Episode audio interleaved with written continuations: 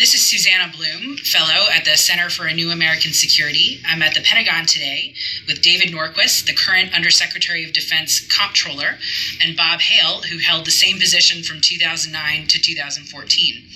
Bob is currently an adjunct senior fellow at CNAS and senior executive advisor at Booz Allen Hamilton. Thank you both very much for joining me today. Glad to be here. Great to be here.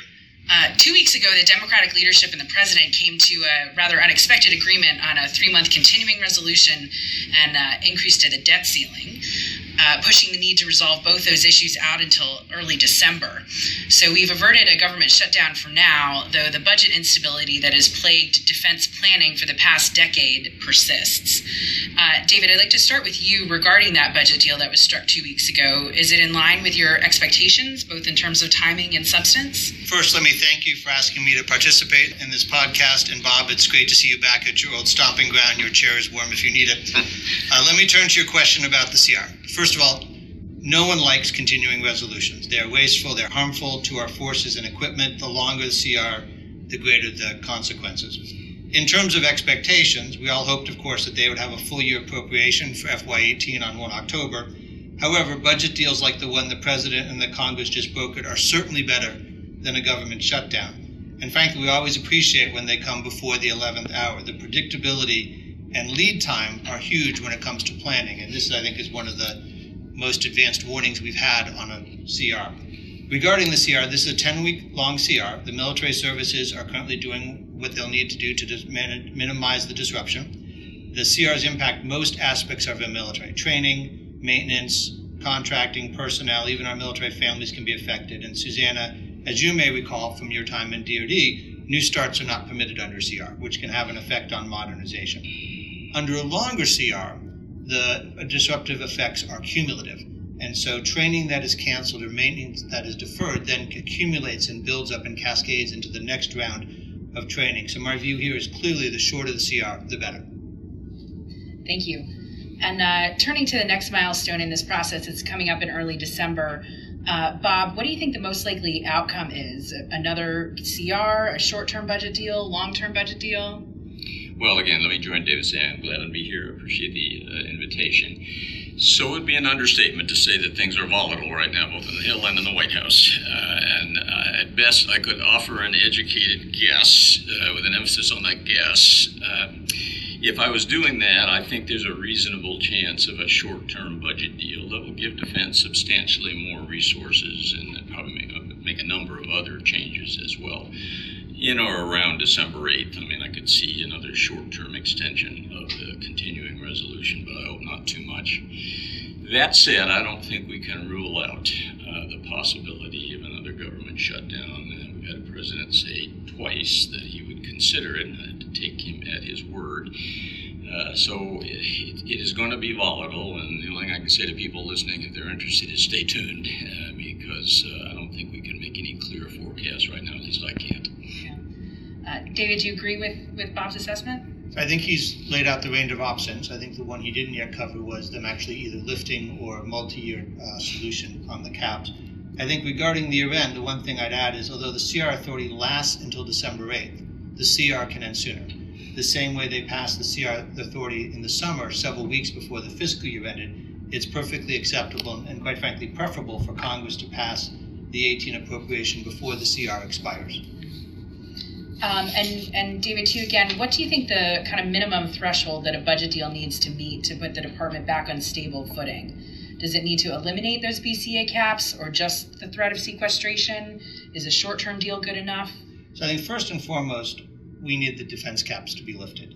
To be concise or more precise, what DO needs is robust funding that's commensurate with the threats that we are facing and will face in the foreseeable future.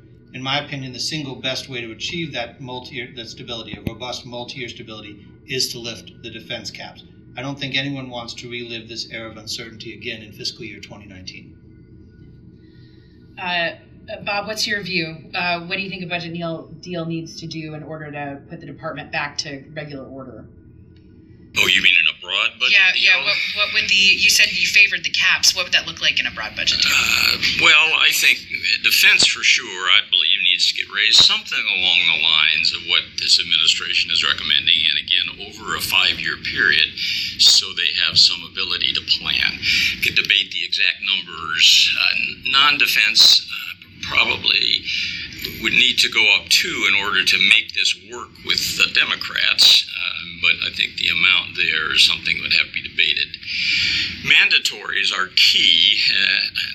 There have been any number of studies suggesting ways to slow down growth in Social Security and Medicare costs. I'm not going to try to second guess them, because I don't think they're politically right now. It's not on the table. But until we address that, we're not going to really solve the problem of growth in the federal budget, because it's what's driving it. It's not defense and non-defense for sure.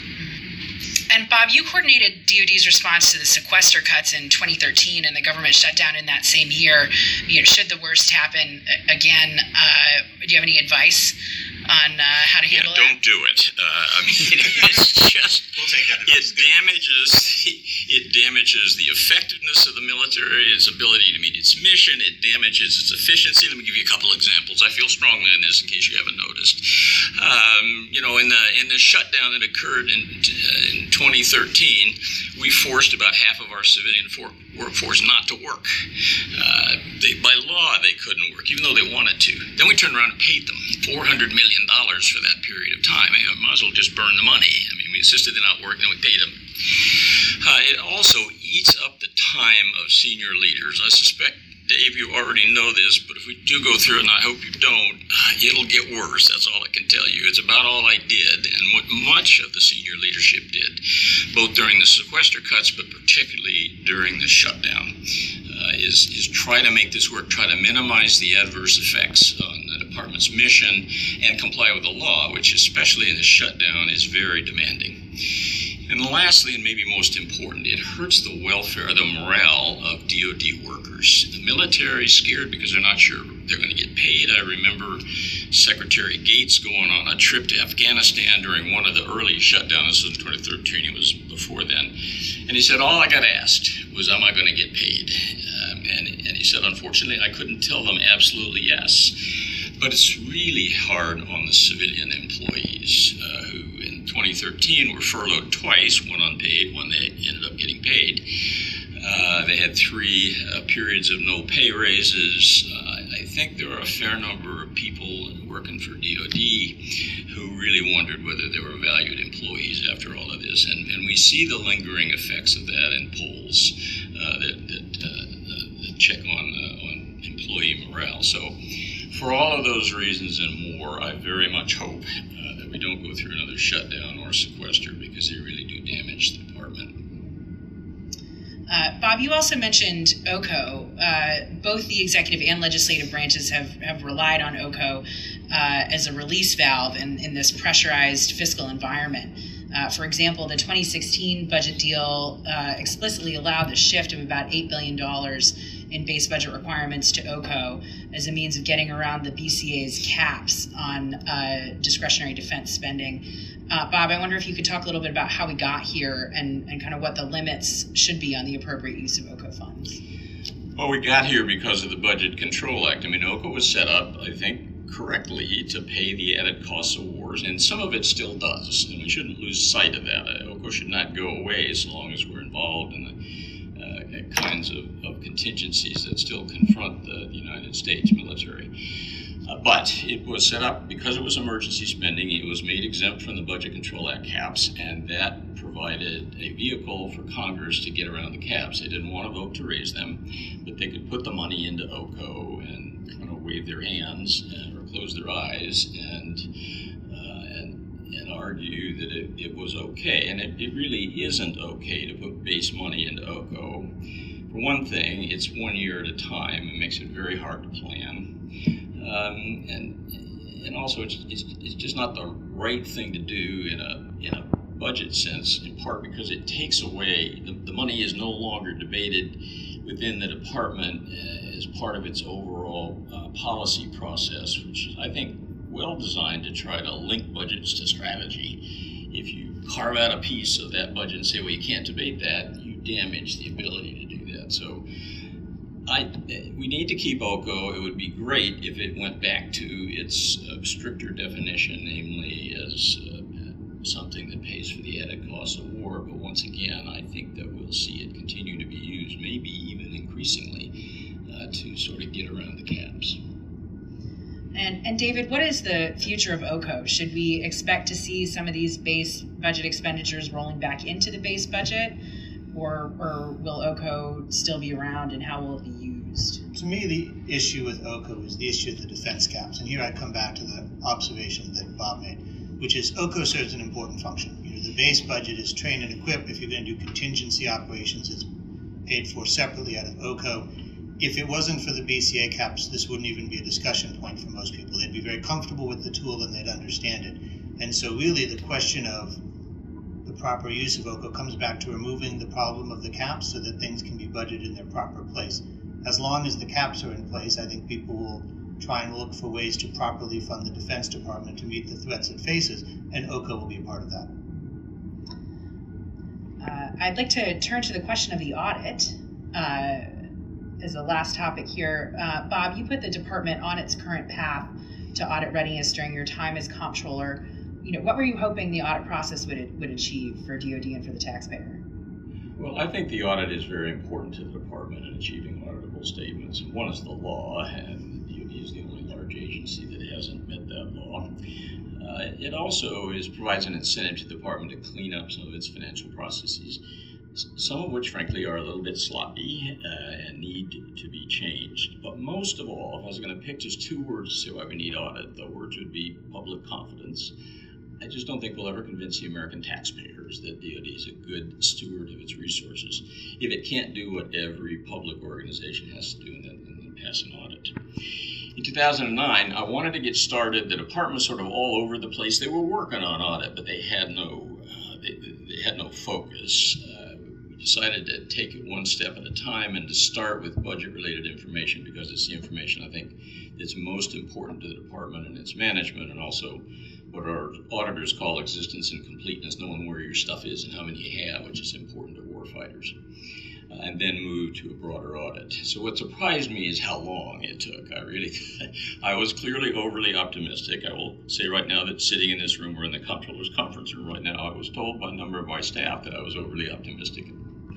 But I refuse to believe. But they were right. It's taken a lot longer than I expected. And what I'm glad to see is both Secretary Mattis and the current comptroller, Dave Norquist, seem committed to this effort because, for the reasons I noted, I think it's important. And David, you testified during your confirmation hearing that it's time to start the audit. Why do you think so? Well, Susanna, as Bob pointed out, the department has spent a number of years getting audit ready. And the challenge with that is it starts having diminishing returns. An independent audit gives you a number of things you can't get on your own, one of which is you have sort of an independent view of your weaknesses, and you don't have self-reporting. Somebody else has identified for them. You also have a clear measure of progress. The auditor comes each year and sees what's been fixed and what hasn't, and that allows you to hold people accountable. And so I think given the foundation that's been laid, the next step for us, the right step, is to begin the audit. We know there are going to be findings. We know there are things that are going to need to be fixed. That's why you have an audit. You know, people say they're going to find stuff. I say, well, that's what we pay them to do. And as Bob pointed out, it's also the law, which is an important factor. So I think, so everyone understands, in fiscal year 2018, we will place the entire Department of Defense under a financial statement audit. Congress has mandated it. The President promised it during his campaign that we would do it. Secretary Mattis and Deputy Secretary Shanahan are fully committed to it, and so am I. Another thing I'd point out is, from my experience at DHS and others, that we can derive great benefit for both the government decision makers and the taxpayers through an audit. You know, one of the things that excites me is technology has put some really new tools in our hands in terms of data analytics, but that depends on the timeliness and accuracy of the underlying data, and audits are going to help us get there to where we can take advantage of this information. It won't be easy. DoD is extraordinarily large, you know, $2.3 trillion. in assets, about 10 times the size of Walmart. In addition, we're a very complex organization, and many of our financial systems weren't built with this in mind, whereas in a commercial firm, they are. They're built with this purpose from the beginning. But I don't see this as a reason to delay the audit. I see it as a reason to begin. We've done the prep work that is feasible. Conducting the audit will give the public better confidence and credibility in the spending, as Bob talked about, and it'll give us as decision makers better visibility into actual costs. People often ask, was there a better time? And the answer is, there's never going to be a perfect time to start the audit. So the best approach is to begin. Okay. A final kind of thought from you both, if I could. I'm wondering kind of what the biggest financial challenge that you think is out there facing the department today, and what keeps you up at night. And on the other hand, you know, what reasons do we have to be hopeful about the future of defense budgets and budget stability? And I think we'll start with you, Bob. So I'm sleeping pretty well these days. When I do wake up, I think mainly about Dave, and, if it's a DOD-related question, though. But when I was the comptroller, and if I was now, I think the budgetary chaos, as I would term it, is clearly the biggest problem facing the department. We've discussed it already. It hampers the ability to plan. It eats up a lot of waste, a lot of time. That could be better spent on things like fixing the audit. And incidentally, as I said before, I'm glad that Dave is focused on this in the department on the audit side. So budgetary chaos would be the highest thing on my list. If I got a second choice, it would be flexibility. I think the department still needs more flexibility in the way it manages money. And I'll give one example that seems so simple to me and I think would help a lot, and that currently, the operating accounts in DOD all have to be obligated by the end of the first year. So what you get is a spending spree at the end of the year. It's going on for years. I don't think the money's wasted, but I'm pretty sure studies show it is spent on lower priority items. I tried to talk Congress into allowing 5% of that money to carry over into the second year, and they would not do it. But I still believe that kind of flexibility is would be second only to the budgetary chaos and things that I think are most important for DoD financial management. And David, what's keeping you up at night? So I think the biggest challenge that I face is the mismatch between the signals that we're receiving. I mean, you look at the threats, you look at the demand for DoD investments and resources and the challenges that we face, and say we need additional resources. But then you look elsewhere and you see we have the Budget Control Act, which is currently the law of the land, and that's signaling one signal, which is the defense budget should be lower, we should plan on getting smaller and shrinking. And then you look at the guidance we're receiving from Congress. The administration put forward a robust budget for defense, and several committees have added to that, saying, no, the threats or challenges are even greater. So the difference in direction between what the law says and what the Congress is telling us to do through its bills creates an amount of uncertainty that affects multi-year planning, it affects execution. So I think lifting the caps, removing that uncertainty, being operated under a clear single set of directions is a big step. And so to try to end on a hopeful note, Bob, what gives you kind of hope for the future of defense budgets and budget stability? Well, I'll answer that more broadly, Susanna, and that what gives me hope about the Department of Defense is it has a clear mission, and it's a mission that I think its employees share, and both the military and civilians, I think, feel they're part of something bigger than themselves. And because of that, I think they're willing to work around some of these significant problems we've talked about today in the budget area and other areas as well. And so I'm optimistic that that will continue, and I'm optimistic that we're going to continue to have good people here, both in the military and civilian side, that'll make this department run, even though there are some adverse problems that they're going to have to face. Okay. And David, reasons to be hopeful? Sure. I think the most optimistic for me is when you look across the Congress and you look at each of our committee's actions, you see a strong bipartisan view and a clear consensus that we need a stronger Department of Defense and we need additional resources. I believe that this consensus, driven by the threats that we're all aware of and in the news every day, makes it the right time for Congress to come together for the good of a nation and enact a solution to end the budget caps and provide that robust funding and long-term stability.